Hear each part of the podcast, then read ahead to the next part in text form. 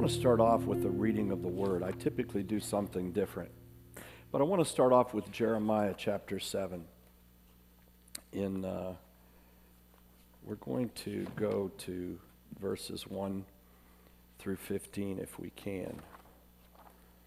Jeremiah 7 and uh, 1 through 15. I might want to set the precedent for you to know that, you know, Jeremiah uh, was a prophet, of course, as you well know, and he was put in a time to raise conviction upon the people of Israel. So, that being said, let's read the word and then we'll expound and go forward. The word that came to Jeremiah from the Lord saying, Stand in the gate of the Lord's house and proclaim there this word and say, Hear the word of the Lord, all you of Judah who enter in at these gates to worship the Lord. Thus says the Lord of hosts, the God of Israel Amend your ways and your doings, and I will cause you to dwell in this place. Do not trust in these lying words, saying, The temple of the Lord, the temple of the Lord, the temple of the Lord. For if you thoroughly amend your ways and your doings, if you thoroughly execute judgment between a man and his neighbor, if you do not oppress the stranger, the fatherless, and the widow, and do not shed innocent blood in this place, or walk after other gods to your hurt, then I will cause you to dwell in this place, in the land that I gave to your fathers forever and ever. Behold, you trust in lying words that cannot profit. Will you steal, murder, commit adultery, swear falsely, burn incense to Baal, and walk after other gods whom you do not know? And then come and stand before me in this house which is called by my name and say, We are delivered to do, we are delivered to do all of these abominations. Has this house, which is called by my name, become a den of thieves in your eyes? Behold, I, even I, have seen it, says the Lord. But go now to my place, which was in Shiloh, where I set my name at the first, and see what I did to it because of the wickedness of my people Israel. And now, because you have done all these works, says the Lord, and I spoke to you, rising up early and speaking, but you did not hear. I called you, but you did not answer.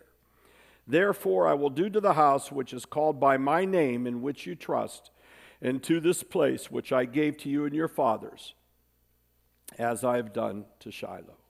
And I will cast you out of my sight as I have cast all out of your brethren, the whole posterity of Ephraim. Bless the reading of our word, O Lord. Let your eyes and your words pour down from heaven into our hearts this morning. Father, we've come and said, Lord, examine our hearts. We want to commune with you in this service, both in the Word and by the Spirit, and in the communion supper. And Father, therein you say, examine your hearts. So, Lord, we've come to do a deep examination of our hearts this morning.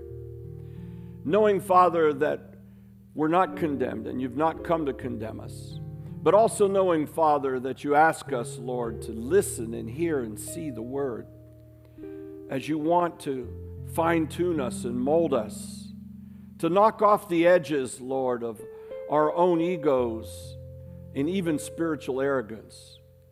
We've come to humble ourselves before you, Lord, with the reading of the Word of God and the expounding of it. So, Lord and Holy Spirit, you let each and everything that is shared this morning be custom tailored for each and every one of us here. We may hear the same words, but we not, may not receive only the same revelation. Do as you will with us with your living word. In Jesus' name. Amen.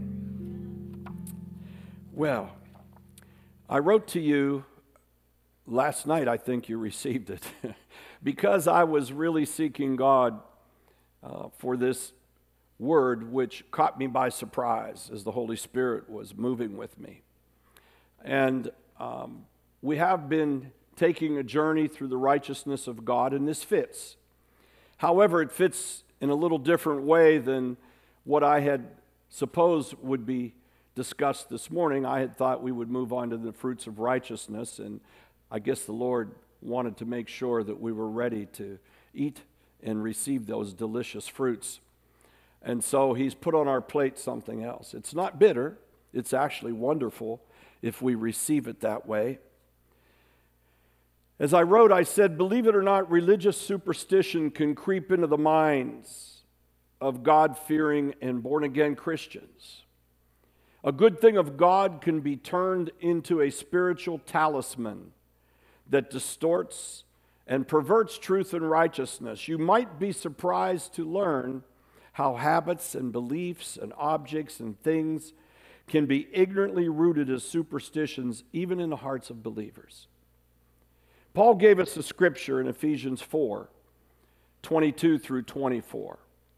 In Ephesians 4, verse 22, it reads, Put off your old self, which belongs to your former manner of life and is corrupt through deceitful desires, and to be renewed in the spirit of your minds, and to put on the new self, created after the likeness of God, which is in true righteousness and holiness.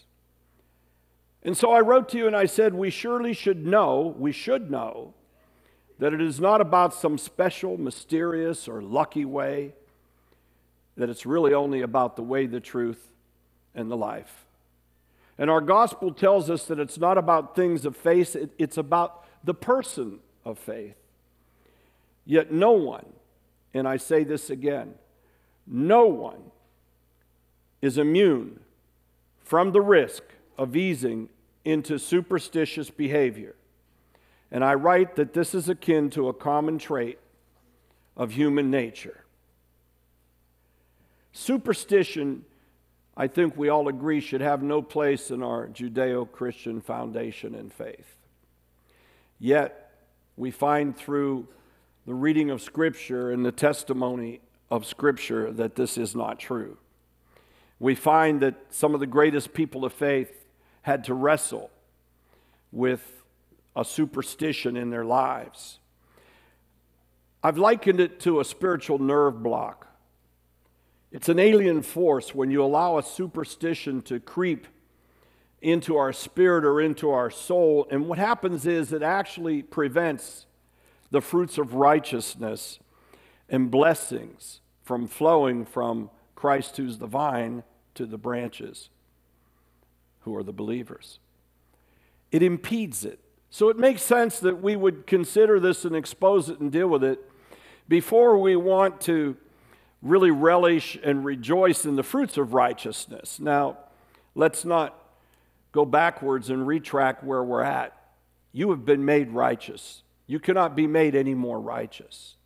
You are the righteousness of God in Christ Jesus. You can't work at it. If you do, that's unrighteousness. But you certainly can embellish it, and it is your real identity. Everybody's been looking for purpose and identity. Your identity is that you've been made the righteousness of God in Christ Jesus. You are just as He is to the Father. He's one in you, you're one in Him. So, we're not talking about how to make ourselves more righteous this morning. We're talking about how to make sure that we are not blocking the flows and the blessings of the fruits of His righteousness in our lives. And in so doing, that in some way or another, we're disgracing the glory of God. The things of the old self that Paul just spoke about, they're unwelcome in the character of the new creation. They're an intrusion. So the things that we hold on to that are our old self actually oppose and contest the new things of God that He's done for us and wants to do for us.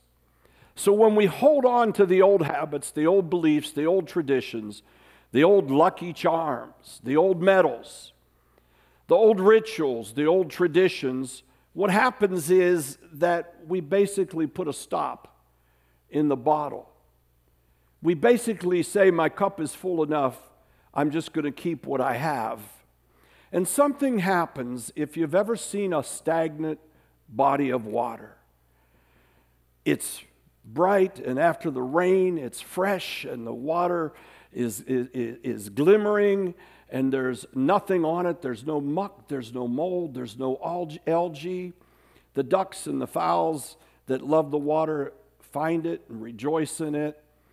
The beasts of the field come to drink fresh water out of it. The fish begin to grow, but something begins to happen if you let that water get stagnant. It becomes bitter. Algae begins to cover it. The animals know better than to drink in it. The fish die, and the fowls of the air go on to a different place. So we don't want to be those stores houses of living waters that get stagnant water. Nor do we want to see something that is fed into this water that would cause it to become foul. How many of you know that dumping gray matter or suds into a pond that come from your home can foul it? How many of you know that it's a big expanse of water and it doesn't take a whole lot of foul to make that water useless? And then you have to go through a process to once again purify that water. So, we want to be those who are going through a process this morning to purify the living waters. This is what the Lord has called us to. And I join you by saying, okay, Lord, if that's what I need, then let's do it because it was not on my radar screen yesterday morning. I actually worked for hours on something completely different till the Lord stopped me and gave me this word. So, is there such thing as a superstitious Christian? I was thinking about recently, you know, I take Ubers sometimes when I have to go to other places, other cities. It's easier than renting a car, many times less money, and they get me where I need to go and get me back. And I'm a fast traveler. I go and I get back. I'm not interested in the sights. I'm not interested in finding good restaurants. I'm not interested in, in the social aspect of, of a mission or a visit. I go to do what he sent me to do. I want to get there and I want to get out. And interestingly enough, when I I end up testifying and ministering to everybody that drives me. Everybody. One way or another, I get into their mind and into their heart. Might take a little while. Sometimes it takes a $10 tip, but you will get into them.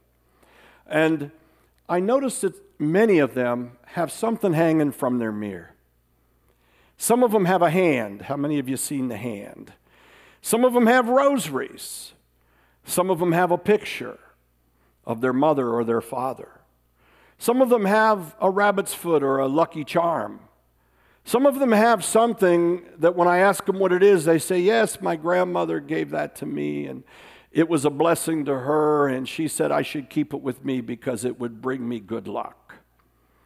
And others have St. Christopher medals so that they can drive safely to where they're going and coming back and they won't get in a car crash. And I even heard of one who said that I had my medal on my mirror, but when I took it off, I had a car accident.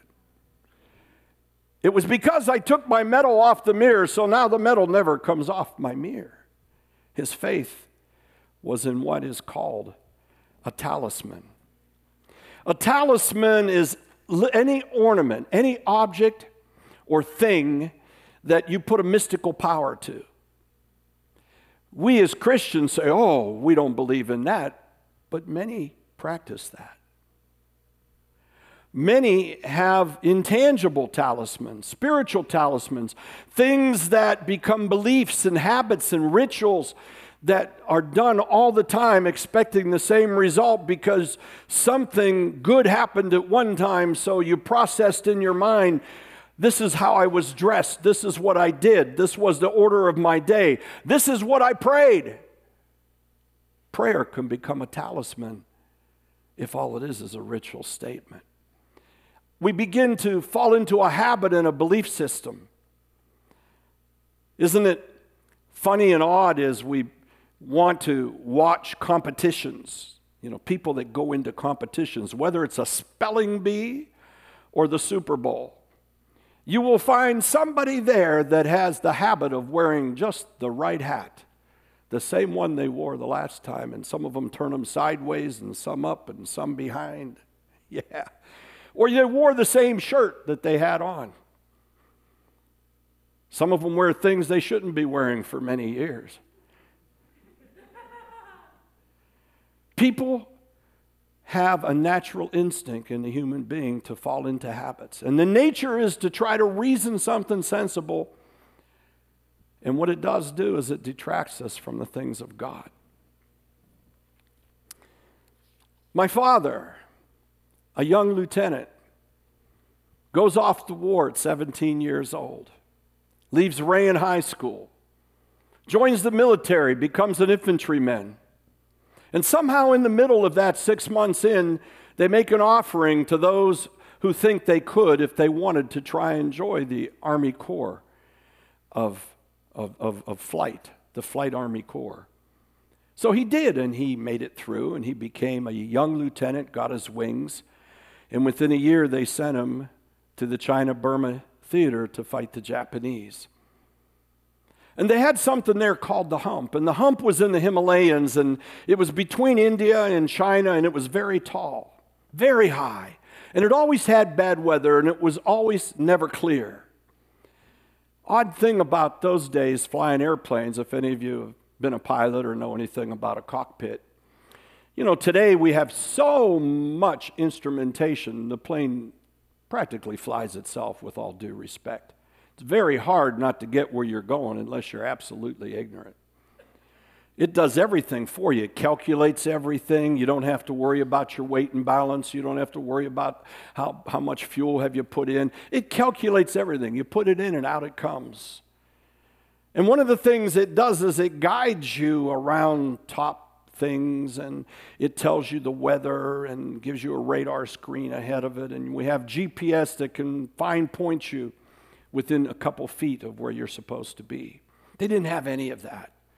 They had three basic instruments. One was your speed out of a pitot tube, that if it got clogged and frozen, it didn't work. One was a compass, and the other one was your attitude that told you whether you were sideways or straight. Three instruments. No radio that would work, no radar, no beacon, no one on a tower.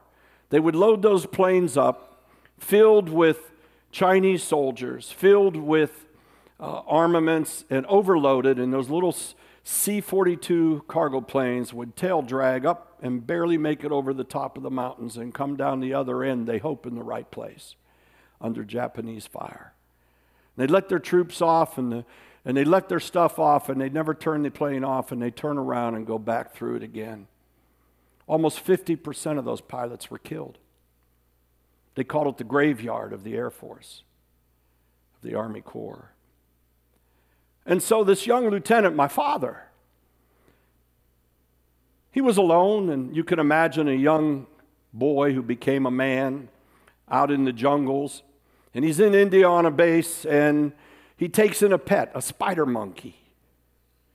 And he and the monkey become bonded. That's his pet. But they had a love hate relationship. And that monkey would always cause mischief. The monkey would find ways to agitate him. It would steal his shoes or, or, or a sock, one sock would be missing, or it would eat one of his favorite chocolate bars that he put inside of something. It would figure out how to open it and get it because it watched him put it in there. And then when it was really mad at him, it would crawl up on his bed and make a fuss and then defecate on his bed. And he'd throw the monkey off, but he never got rid of the monkey because he and the monkey had this love hate relationship.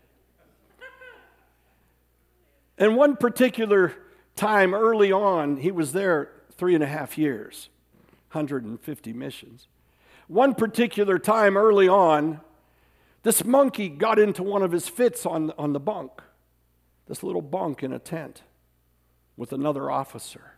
And the monkey wouldn't settle down, and he kept telling it, Stop, shut up, get off my bed. And it kept crawling on his bed and scratching at him and scratching him at him, pulling his, pulling his blanket, and, and just wouldn't quit until he finally got up off the bed. And when he did, the monkey went close to under the bed and jumped back and shrieked. And when he moved his bunk and looked, there was a 10 foot python under his bunk.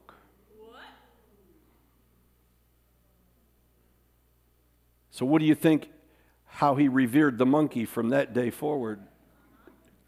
The monkey became his protector, the monkey became his lucky charm. And so, after that, we actually have a picture of him flying over the hump with a monkey on his back and its hands on his head. And that monkey was his co pilot. Now, the monkey couldn't fly the plane. The monkey didn't have a clue about what was going on inside or outside. It didn't know the weather.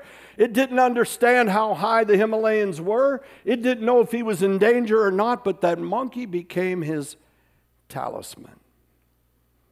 And he flew with that monkey. Well, something strange happened. He flew 150 missions.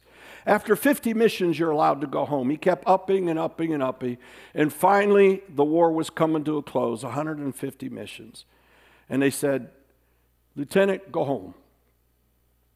He said, Okay, but they said, We need an airplane ferried from this base in India to a closer place where we can pick it up and move it. And from that place, we'll send you home to the United States. No problem, I'll fly the airplane. He didn't bring the monkey with him. The monkey was left in India in the jungles. That was the only crash he had in his entire career.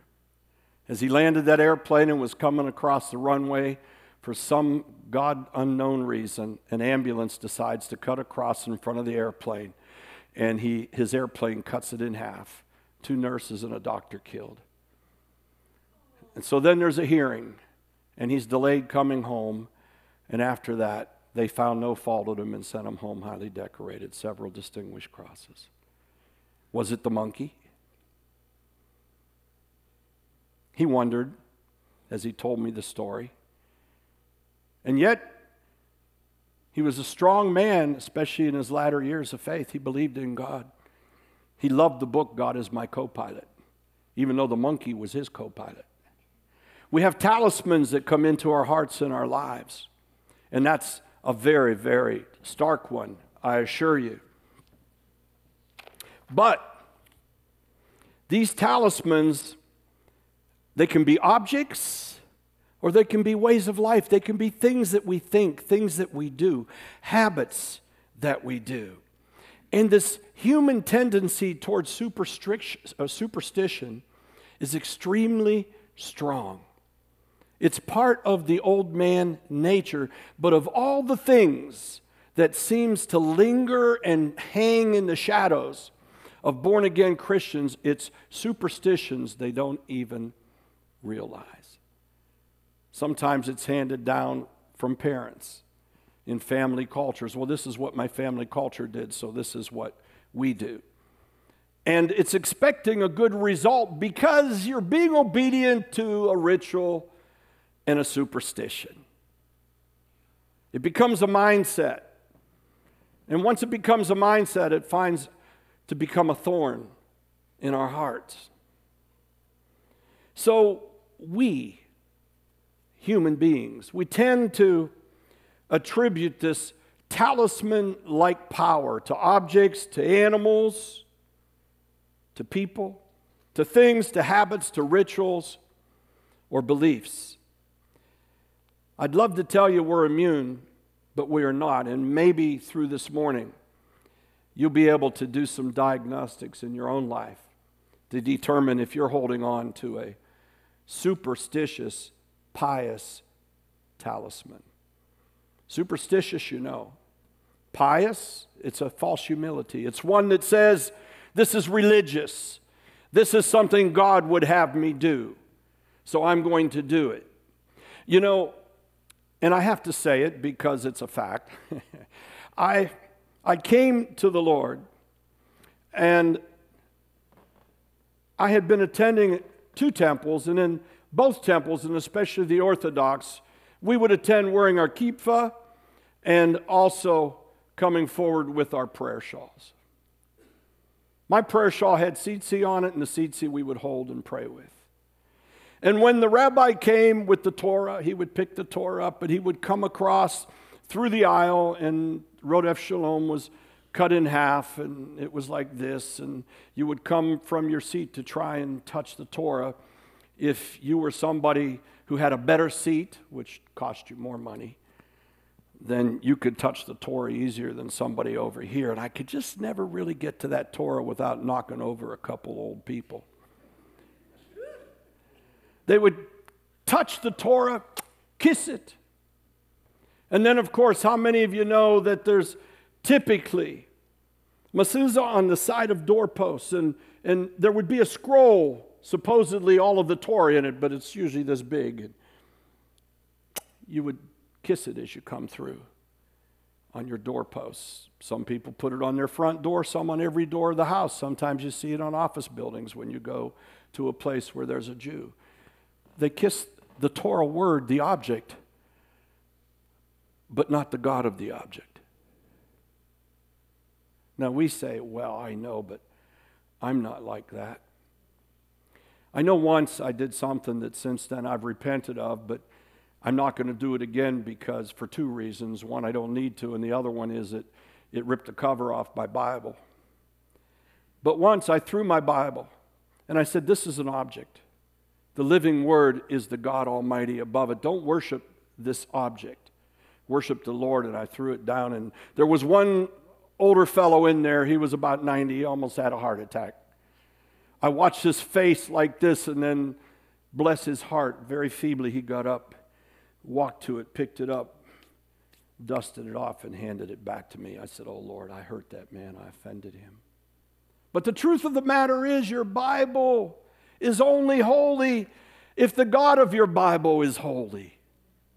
Having a Bible on the table in your home isn't going to release the Word of God over your house. Having a Bible on your desk in your office isn't going to release the Word of God. Now, I know when I first was called of God and, and He made this strange way to this strange man I had never seen before in my life, didn't know, didn't really like, didn't respect, and now He's our president. I gave him a Bible and I wrote something in the Bible. I also gave one to his son. And I wrote a prayer in there, and I said, If you will read this, it was in Isaiah, in your times of stress, this will help you. Well, I was back there in his offices two weeks later, and I asked his secretary, Hey, is my Bible still there? She goes, Go down two stories. Look in there. I went down two stories from the top floor where his office was. And in this room, a huge room as big as our fellowship area was filled up with Bibles. Everybody was giving them Bibles. What good did it do? Doesn't do anything. And then we find rituals in our prayers. Huh? The same prayer every morning at the same time. It's good to have devotions, but if the devotions, if you think the devotions increase your righteousness with God, then it becomes a talisman. I'm not saying don't do it. And I'm not even saying it's bad theology. I'm going to deal with this in a moment. I am just being used of the Lord to tear our hearts open right now and to really look at ourselves and not to allow anything to creep in that would stop the real truth and worship of God. He says, The day's coming. You're going to worship me in spirit, in truth. A superstitious talisman can be a spirit, but it's the wrong one. So we want to make sure that we're not deforming the things of God that He gives us and conforming them into some kind of a habit or ritual that we think is going to get us a result because of our works, because of what we do or how we do it or when we do it. Challenge you a little bit. Put a little variety and spice in your life. Change up the times. See if you still feel good about it. Change up the ways and the methods. See if you still feel good about it. Put a little spontaneity in you. Put a little variety in it. See what happens. So, this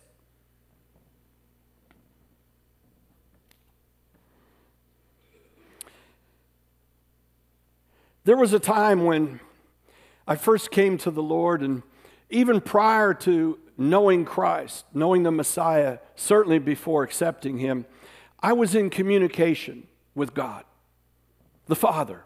And I know it was Christ, but I didn't know it then. I was in communication with the Father. And we were talking, believe it or not, that people that don't know Jesus Christ can still talk with God. Hello? Uh huh. We've got to let go of some arrogance, beloved. God will speak to anybody and anything that He wants to in a language they will hear. And so He and I were in communion for quite a long time and led me to Christ. And one of the things I would do is I would ask Him to show me something. And sure enough, as I went through Torah and the prophets, I would open the Bible, which you would call the Bible. I would open the Torah or the book of the prophets, and there it was. There was a word. And I'd get that word and I'd say, okay, that's your word to me. I had this inerrant faith in the word of God without knowing he was the word. And even my rabbis didn't have that same faith. They would try to tell me reasons why we didn't need to do sacrifices, reasons why the laws have been changed, reasons why we weren't keeping the laws. They were giving me all kind of reasons that contradicted the word, and that's what caused me to become stubborn and to challenge them and led me to Christ because I would not accept the reasoning of the word. But one thing that was leading me is I'd open that Torah up and there'd be a word and it would jump off at me and it would say to me to go do this and to go do that and I'd go do it and there'd be some results and God would speak to me about it. I would ask him as I read the fowls in Genesis, he created the fowls of the earth. I would say, Lord, are, are these fowls still attuned to you. And as soon as I did, a bird would land right in front of me and go beep, beep, beep, beep, beep, beep, beep. Controlled, told me in Psalms that he controlled the skies. Psalms 19, the heavens declare his glory and his fingers, the firmament therein. And so I would say to me, Show me something in the skies. And there enough, there'd be a sign in the sky or a shooting star. Something would happen. It became my talisman. And then once I found Jesus and I learned about Jesus, I didn't quit. But now I had this whole Bible. And I would go, mm, and boom, I'd open the Bible and I'd read it, and there'd be a word, and I'd do it. And, and it had results. Some of it had results. It said, if you lack a gift, ask me and I'll give it to you. Well, I want to heal people. Go to the park, start praying for people that are sick. They start getting healed. Go to nursing homes, go to hospitals people that I didn't know. That's the one that got me in trouble with raising the dead. Could raise the dead. I went into the funeral home. The poor guy didn't raise. But I still was pulling that, that Bible. And I then heard a message from somebody about a year into that that they said, Don't turn your Bible into a voodoo Bible. It's not a Ouija board. And I thought that was for me. But it had become my talisman. Yes, it was my word, and theologically it was growing me, but it had become my talisman because I was looking every day for that same mystical leading by just opening the scripture, putting my finger down, and saying, This is my guide for today. The Lord met me in it for a while, and then He let me go. How many of us have developed spiritual habits that the Lord met us in, but maybe we ought to let go now? Maybe they don't have the same credence. I know some people think I'm harsh when I coin a word and, and, and, and, and say we need to go beyond Pentecostalism. Because I find that the hardest people to stretch the belief system with, to, to be able to journey and find new revelation with, are mature, fat, seasoned, stubborn Pentecostals. They don't want to move, they don't want to change. God forbid you challenge something that came through their denomination. They tell you you're a heretic. That means Jesus was quite a heretic. Certainly Jeremiah. That means that we can get so embedded in the ritualism, the tradition, and belief systems that we can't even justify in the Word of God that we don't want to let them go at the sake of being able to grow into something new. And it becomes like a superstition. I'm not saying that God's going to judge it against people and that they're not going to they're not walking in the righteousness of God. God's righteousness, is grace and mercy is far greater than our faults. Thank you, Jesus. I know I take great solace in that. However, if we're supposed to be trying to apprehend, as Paul said, that which we've already apprehended has been apprehended for us, then sometimes we got to let go of some things because we can't get higher. You know, going back to the example of those pilots, those brave pilots that flew the hump, you need to understand something. Those were aspirated engines. They, they, they weren't jet engines. So the highest they could get before the oxygen will begin to knock them down was 10, 11, 12,000 feet. And they didn't breathe oxygen either up there. They just hung on. They didn't have heat in the airplane, it was cold. You lose two or three degrees for every thousand feet you go up. Gets cold, gets wet. And in order to get that plane across, they tried to do a little mathematics that said, I have this much power, I can take on this much fuel. I'm not going to take on more than 15 minutes worth of fuel that I have because it's too much weight on a couple hour flight, allows you no room for changing. And it's ballast. I'm going to put this much in, this much weight, and I should be able to get up over 11,200 feet so I don't hit a mountain peak or it would hold them down. I think one of our talismans, our spiritual talismans, our superstitious, pious talismans that we walk with as Christians is sometimes we have too much spiritual weight. Don't get me wrong, I know Frank's a heretic, I've heard it a lot of times. Don't get me wrong, the kabod, the glory of God, comes from a word that means weight and heavy. But something about the glory of God the more of the glory that you operate in, the lighter the atmosphere is. The spiritual atmosphere of the glory is light. Sometimes we have too much baggage.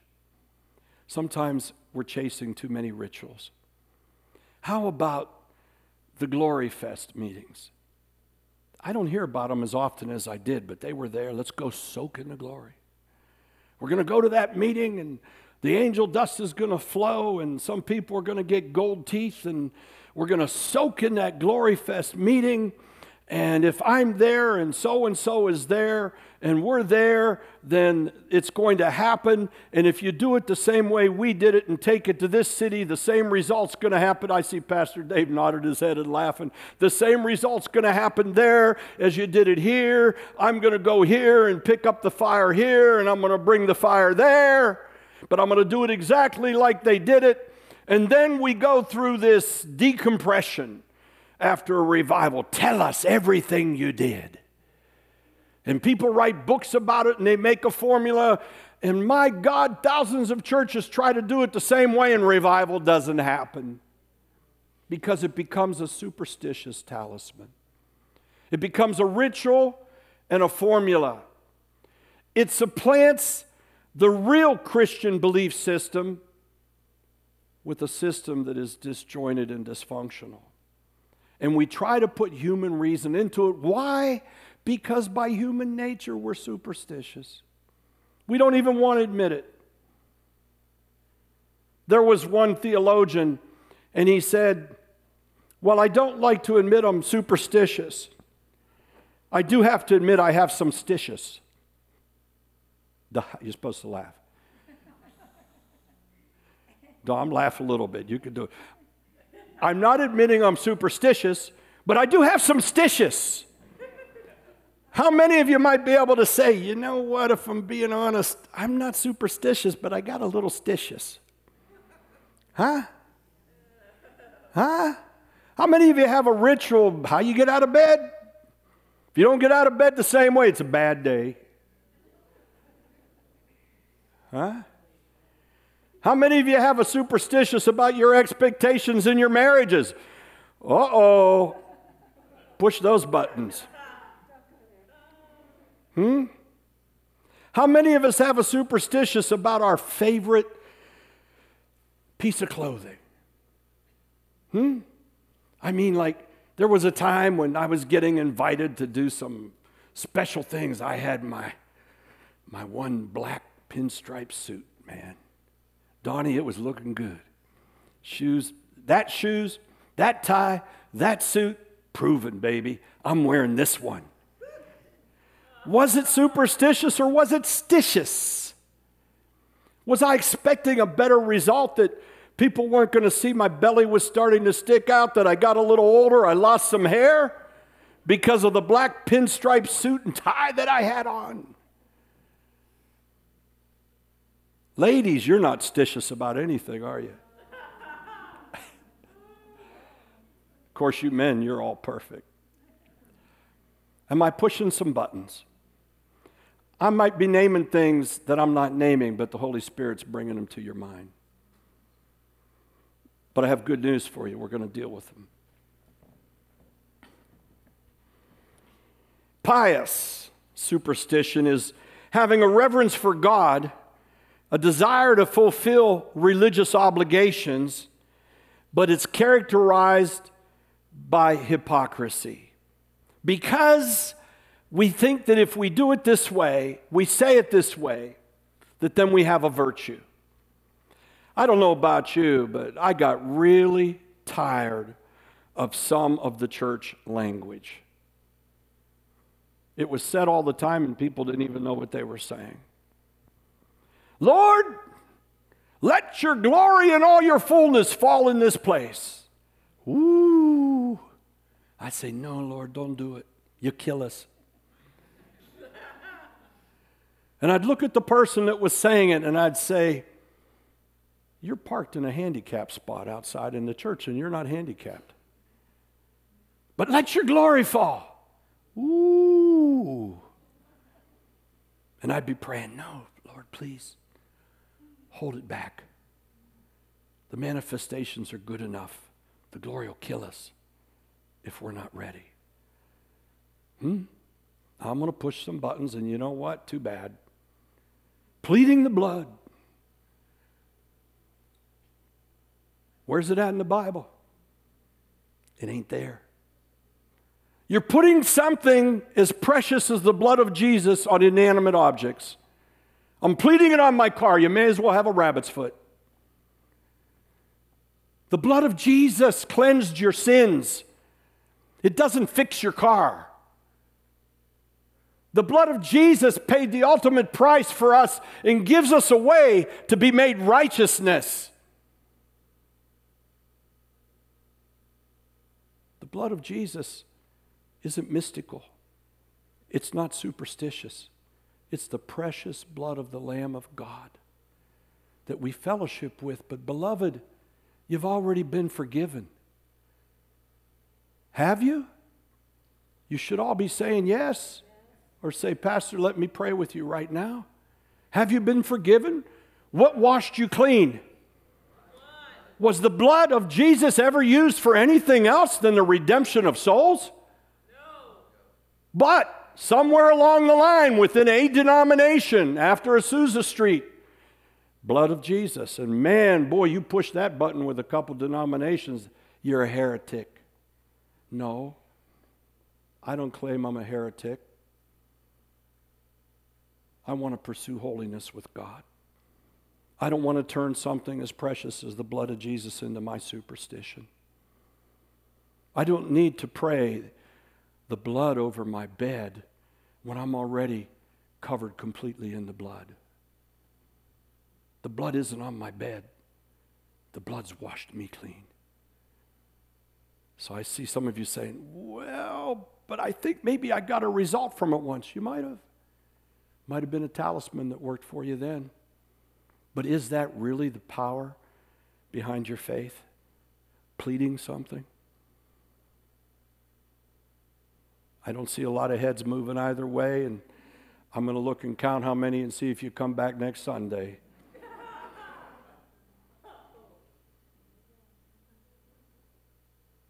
talismans, spiritual talismans. We pick them up. I know I picked a bunch of them up. I came into churches, I heard so many things, I didn't know which way to turn. Good news was I was unchurched. Everything was new. I'd go back and I'd look in the Word and I'd say, Where's it at? Or I'd call Jeannie, I'd say, Where it's at. Or I'd go to one of my mentors, Gary Maley, I'd say, Where's it at? What's this Word of God about it? And if I couldn't find it, by the grace of God, I got this will to not receive it. If I couldn't find it in that Word of God, I wasn't receiving it because I found out the sting and the poison of religion coming out of being a, a, a liturgical, a Levitical, a religious Jew. It's not good, it's bad. It turns good things into bad things of God. It gives you all kind of laws and ways not to get to God instead of how to be with God. I don't want anything that doesn't allow me to get to God. And I don't want anything that gets between me and God. I don't want to create another step to have to walk on top of in hopes that somehow I'm pleasing God and releasing His grace and mercy and His love and power in my life. Because we already have it. And if we tell Him something different, what are we saying to Him? And what are we saying to the forces that work against us? You know who they are? The evil kingdom's real.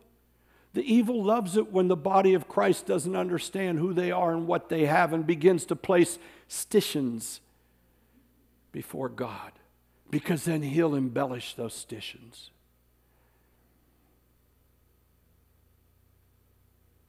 Or your flesh. Your flesh loves superstitious, pious talismans because we want to control everything. And if we can control it with an object instead of believe it with faith, it's easier. But yet, faith is easier. If we know that that's the way to go, then we don't have to get confounded with somebody's objects because objects change, beliefs change, people change, systems change. But the Word of God is the same yesterday, today, and tomorrow. We look for other ways, better ways. We're human. We get allured by things. We, we, we, get, we, we want to see something different and new. That's why a lot of people hop to so many churches and they never find roots. Something new here, something new here. So they drink out of so many wells, they don't know what water they're drinking anymore. Looking for this prophetic word today when the prophetic word is already here. Looking for a new prophetic word today that people make prophecy their talismans. I came out of a large ministry where they tried to turn me into a vending machine prophet. Because the things I said came true, but I didn't sit around and ask till he'd give me something, I'd say it, and it came true. I prophesied what was going to happen in Israel, it happened. I prophesied before deep a horizon blew up, and it happened. I prophesied an earthquake in Georgia Sound, and it happened because God gave it to me. But prophecy isn't something that somebody should be able to invest into and receive the desired result. But yet, we do it all the time. What's the prophet say? Do you have a word for me? Yes. Jesus is the word for you. Well, I want a word. Well, I'm probably the wrong person. But there's a lot of people that will happily prophesy over you. Thus saith the Lord, the Lord loves you. Oh, that's a good word. The Lord's going to make a way for you. Oh, I like that word. Thus saith the Lord, the dark is turning into light. Come on. Or how about rear view prophecies? They become talismans. We know what a rear view prophet is somebody who's prophesying already what was prophesied and happened. They just do it in different words. And somebody publishes it, and everybody goes, Yeah. And then a demand is put on the prophetic word a demand to perform. Performance can become a talisman.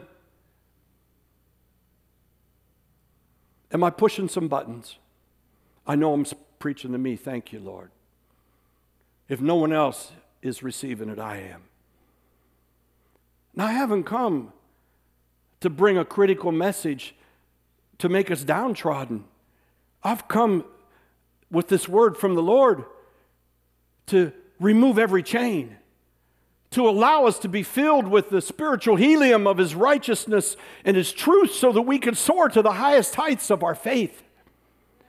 Not looking back or down or, or accounting things to our own righteousness or holding on to truths that are untruths or how about half truths? Huh? Religion has a lot of half truths. And we hear these buzzwords used all the time as people are ministering to people. If you only let go, God will go. And the poor person says, Well, how do I let go? If I only let go. They go home and they're more confused and sad than they were when they came. Because now you've told them they're chained up and they don't know how to get unchained. But the words sound good. If you let go, God's going to do it. And person's been bound up for 30 years. How am I going to let? I don't know how to let go. That's why I came to you. Jesus is the way, the truth, and the life. Any system we put in between it is one step short. I'm all for help meetings. They all have their time and place, but if that is all we're holding our faith on to, we're one step short of being free. Do what you must do, but pray and believe God you can go a step higher. Pray and believe God that there's always more revelation and truth. Pray and believe God that there's always more deliverance. Deliverance is the children's bread. God is delivering me all the time. Oh, some of you saying, thank God he needs to speed it up a little faster. I'm trying to apprehend that which He's already apprehended for me. And every time I do, I've got to let something go. And you know, there's something about serving that which you are called to do. You all know my story 12 years of serving other ministries. After I'd seen this worldwide ministry flourish multiple countries. Didn't have to pastor, didn't have to counsel. The Lord sat me down. And I served some tough people. They weren't easy, they were tough. Their words weren't always encouraging. Many times they weren't gracious. A lot of times there wasn't gratitude. Never was there pay. The demands were put on me. Demands that stretched me and put me in a place I didn't want to go. Had me serve people that sometimes didn't want me. Language I didn't understand. 12 years until I appreciated the fact that if I want to be what God's called me to be, then I need to be able to serve what God is doing. I had talismans in my life superstitious, pious talismans that were built up upon my own pride, spiritual pride. How many of you know spiritual pride can be one of the worst talismans there is? It hurts and wounds people pastors that tell you you're never going to be anything. That comes from spiritual arrogance. It's a talisman. It's a heart that says, I have a greater right to control your life than God does. Who can dare tell somebody they won't be anything? Only somebody who's got a spiritual talisman embedded in arrogance and pride. Spiritual arrogance and pride is worse than the pride of human, human nature because it justifies itself in everything that it does. God told me, so I'm telling you. And you better listen to me because I heard from God. I'm the pastor. I'm the prophet. I'm the apostle. Not too many say I'm the teacher. That's the office I like the most. I love to be taught and to teach. Love it. I eat it up. Sponge. Books. Books, books, more books. Books, books, books, books, books. Ask my wife. They're all over the house. They're all over my office. They're everywhere. Books. Books in my car. Books, books, books, books, books. I love it. Spiritual pride. A talisman. An illusion. So, I went through reading all of Jeremiah. Let me walk you through it very quickly, and then we're going to have communion. But don't please distribute the elements yet. The word that came to Jeremiah, he was dealing with the pious, superstitious religion of the people of Israel at his time. And what he was saying is that your belief system actually actually is destroying your faith with God. Jeremiah called out as a prophet as an early boy, correct? He came from a little town called Anathoth. Anathoth was the name of this city that was given to the children of Aaron, and it was from the tribe of Benjamin. And this town is, was famous for one thing priests. It's where the priests went. And I know uh, Cheryl Green's going to hold me to accountable for my facts, so I'm going to make sure I give them to you perfectly. These priests were all sprung out of Eli. Eli, Eli. Eli, the fat priest, who fell off his stool and died, who had some bad sons. It's considered that Jeremiah most likely was from the descendants of Eli because that's where they went to live. And because of corruption, a bad priest named Abiathar was cast out and sent to Anathoth. And in this place, Jeremiah brought this word of conviction. So I think he realized how bad the priestly office could be. I think he realized how bad the worship could be in the temple of God by people that had the wrong hearts. And he has this special interest and expertise about temple worship. But now let's read between the lines.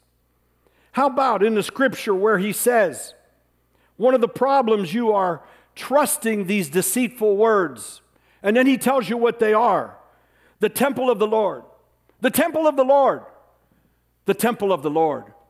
You see, in Jewish tradition and in scripture of Torah and in the prophets, when it's repeated three times, it's to make sure that it becomes a fundamental root. It says it's been witnessed of by God and man. Three witnesses, two by men and one by God. The temple of the Lord, the temple of the Lord, the temple of the Lord. He's saying that you're living in the deceit of these words, but you don't know what you're saying. Now let's talk about what was going on. The people knew that the Babylonians were coming, they knew that they were conquering the lands of Israel. They already got Judea. They were about to come to Jerusalem, and they had fear. But Jeremiah was saying to them, You have a pious superstition because you think that what's going to hold these people off from coming to you, even though you're being disobedient and foul, and you're in adultery and in your murder and in your robbing people and your thieves, and the priests are taking the offerings for themselves, like Eli did and his sons. Even though you're doing all these things, you think by saying the temple of the Lord, the temple of the Lord, the temple of the Lord, that you're safe? I plead the blood, I plead the blood, I plead the blood.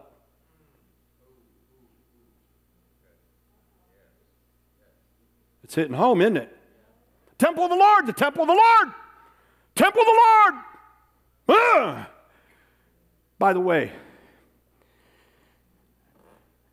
I'm going to steal the money out of my mother's account. She doesn't need it. She's going to die anyway. Temple of the Lord! Temple of the Lord! Temple of the Lord! I just heard a story this last week. A good man, generous man. He said, You know, one thing kept me out of church for a while, Pastor. I said, What's that, man? He said, I was going to a church, and this guy asked me for money. I gave it to him a couple times, and he never paid me back. And he came to me one more time. He said, I need $500. I need it right now today. Brother, I promise you I'm going to pay you back in a week. Gave him the $500. Man never paid him back. Said, I went to that church, and the man had the audacity to question my walk with God. And he said, I lost my temper. I put him up against the wall and almost drilled him. I said, I wish you would have. The temple of the Lord. Temple of the Lord. Temple of the Lord. Now, you know where they got that from? A hundred years before, Sennacherib, the Assyrian. He came up to the gates of Jerusalem and he had Hezekiah all twisted in knots. Hezekiah took the gold off the temple doors to bribe him not to destroy. And then he laughed at him and he said, You think your God's going to going to keep you? I've destroyed all the gods of everybody that's here. I'm coming in. I'm going to get you. And the Lord told him, Stay quiet. I'm going to send them away. And the next night, the angel of the Lord destroyed a thousand, 185,000 Assyrian soldiers. They woke up to dead bodies. Sennacherib beat feet, went back to the city he founded in Nineveh that he had taken. And then he was killed by his own son and daughter and they took his kingdom. So they saw that. They had an experience with God. But the king who attempted to bribe and was found faulty confessed and told his people the right things, even though he gave up the gold of the temple, dishonoring God to bribe without faith. So they said, Hey, the temple of the Lord, the temple of the Lord, where the presence of the Lord is. God says, I will defend you. The temple of the Lord. Jeremiah says your hypocrisy reeks to God. And what you've done is you've displaced the righteousness of God with your own belief system and religion that's self righteous. You don't think you need to obey. You don't believe you need to be holy. You just think that you can just plug in the systems of God and do the things of God and receive the deliverance of God, and God will not be manipulated and controlled. That's the whole essence of everything he said. But there's a way out. And that way out is called repentance. And the repentance, he says to them, amend your ways. He's telling them you don't actually believe in the God who's resident in this sanctuary, in this temple anymore. You believe in the things of the temple and the stories of the temple, but not the things of God anymore. So he says, Repent and amend your ways. And if you do, the Lord will shine upon you. I've been a coach in my early life of a lot of sports, successful coach. I used to laugh, not really laugh, I'd smile because some of my kids, especially that came out of a different religion, a lot of my Hispanic kids, good players, great kids, love their families, hard working. They'd have the cross and they'd kiss the cross and grab the bat. When they were struck out, I wanted to ask them, What happened? But instead, I told them, You didn't pick up the rotation of the ball coming in. It was about the rotation of the ball, not kissing the cross. And then I had other ones that was and they get drilled right in the head with a ball. And I'd tell them, you duck out like this when the ball's coming so it hits you in the back and you take one for the team. Right? I'm hitting some buttons. We have them too. We wear certain things and do certain things, and we think because we do, it makes us just so much more religious the one thing I never could figure out, Brian, I'd go to these Messianic, I helped found a Messianic church, first one in the area. And I'd go and there'd be all these Gentiles wearing kippahs and shawls in Old Testament clothes. They called them Old Testament clothes. I don't even know if they were. I know I never wore them to the temple. and they, they I, I said, What's going on? Why are you doing that? Well, just to honor God. I said, Man, I was so happy when I got out of all that stuff. I'm not putting it back on.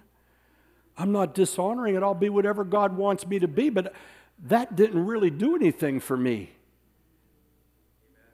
Talismans. Talismans. Spiritual talismans. Can we pass out the communion elements, please? How about tendency of groups? If you could pay attention with me a moment. One of the things that Jeremiah did in verses 5 and 6, this is important. He pointed out public sins and private sins. He said, Some of you leaders, you have private sins. And some of you, he says, you have public sins. And then you come into the temple and you bring your sinful nature in with you. Well, I was thinking about that. now, no matter whether you're conservative or liberal, you're going to like this one. Because the conservatives, a lot, want to judge private sins.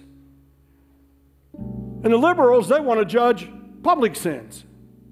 But guess what? It's the same three letters sin. So he was telling the people, you're expecting to make God into a vending machine. And if you say the right thing and do the right thing at the right time, then God has to do this. Let God be true and every man a liar. But he says, deal with your public sins and deal with your private sins. Deal with your life outside of the church and deal with your life with yourself. Deal with how you treat people. I feel the Spirit of God. Deal with the widower, the one who's oppressed, the stranger, the downtrodden, the addict. That one's speaking to me because I've got a guy I'm so mad with that I've invested so much in. I got to go back to him again. I don't want to. I need to. Don't we, Jimmy?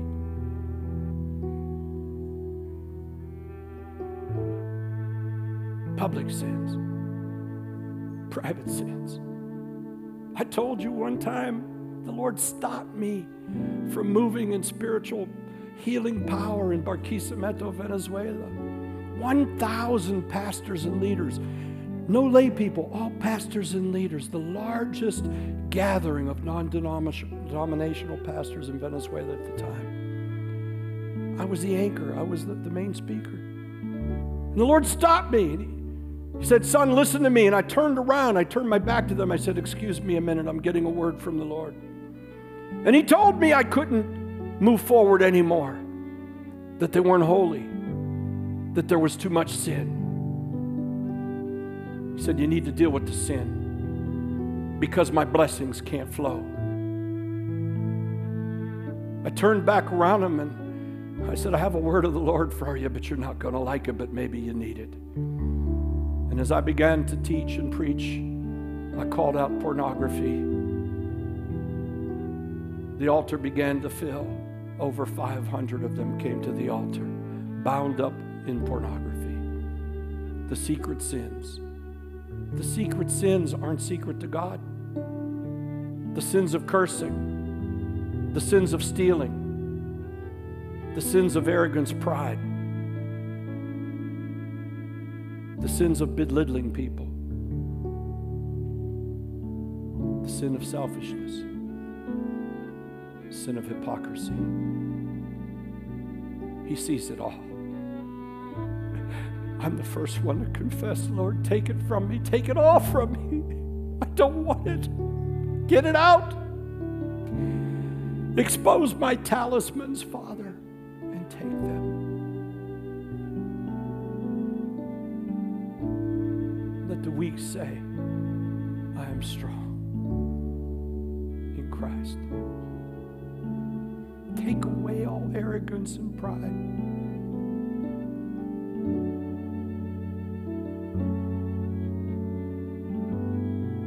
Make in me a pure heart and return a right spirit to me.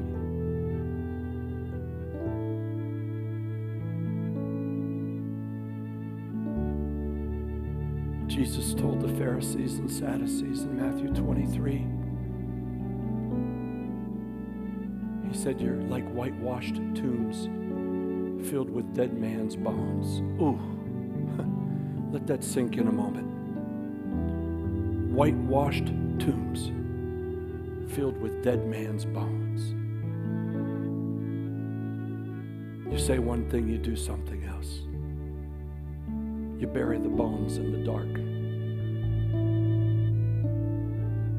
He told the Pharisees, Corban, you take the money from the people, just like Eli did, and you use it for yourself.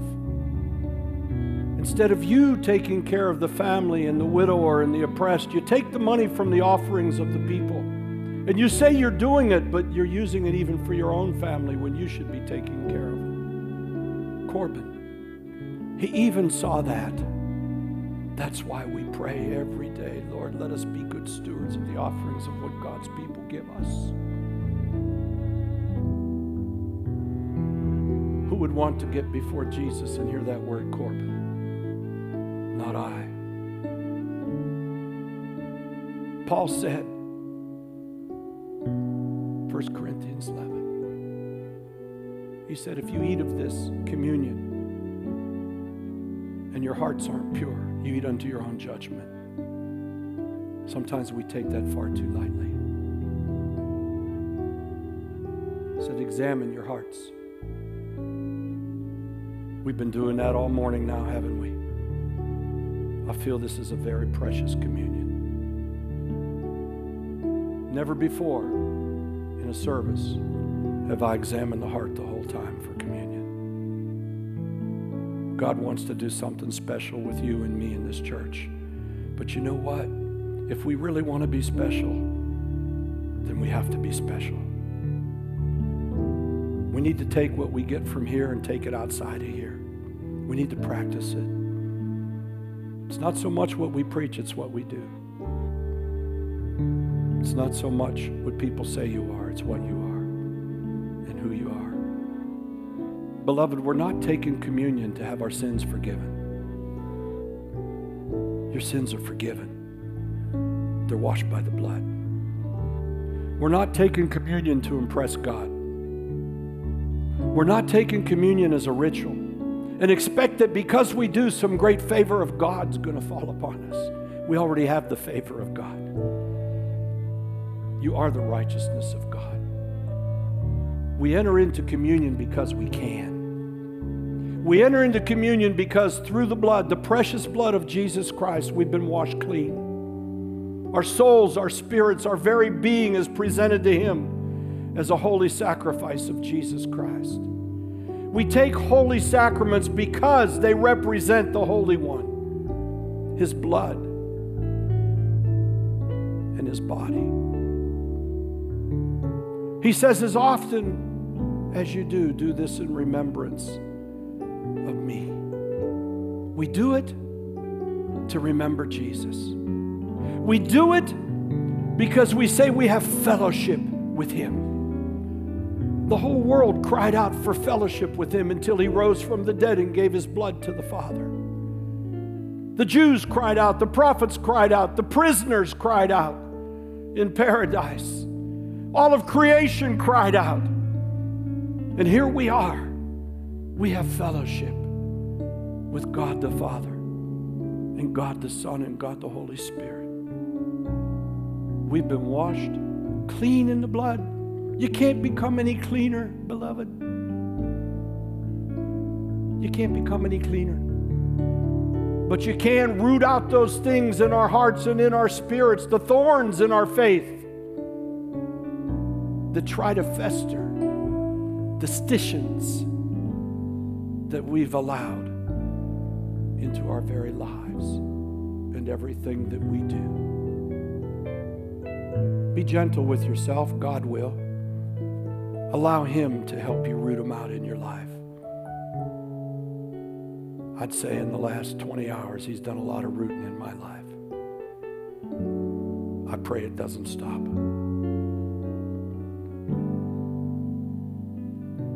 Let's take the bread.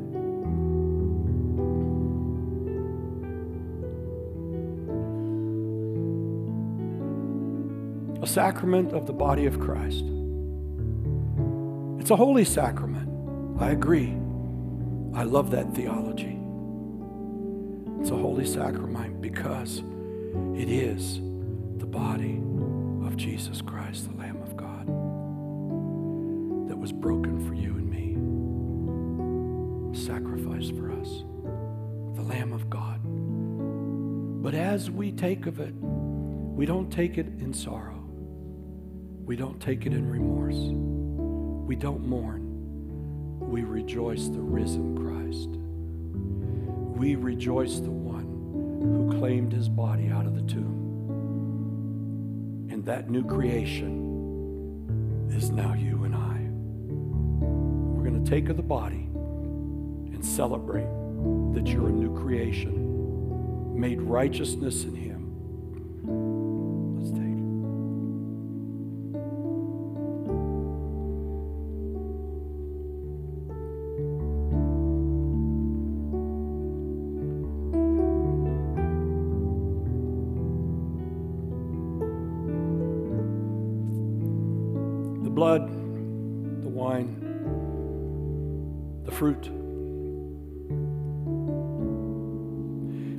Celebrate the blood now because of what his blood has done for us already. It's washed us clean. We celebrate the wine now because the fruit of the vine is the grapes and the wine. We celebrate the fruits of his righteousness to come to us because we entered through the blood to whom he is. We celebrate the blood because all things have been purged for us in heaven and on earth through the blood. Might I add this? You can't add or take away from the blood. You can't purge anything else better than God has purged it for you already. If you think you can, then you dispel the power of the blood. The blood. The blood of Jesus entered into the holies and sprinkled for you once and for all. Say those words once and for all. It's done, it's finished, but it's the gift that keeps on giving eternal life, power, righteousness, favor, holiness, acceptance, fulfillment. Everything He is, healing.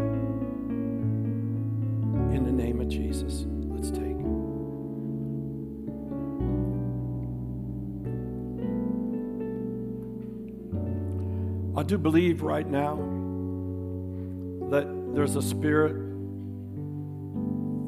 of reconciliation and restoration that released in worship that's continuing to be released in us right now. Take a moment and receive. Take a moment and allow this moment of God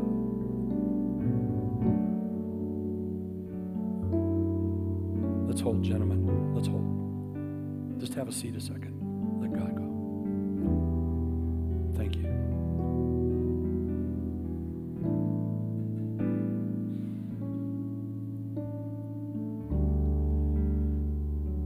Little cracks in your spirit, little speed bumps in your mind, tortures in your heart. Let Him take them right now.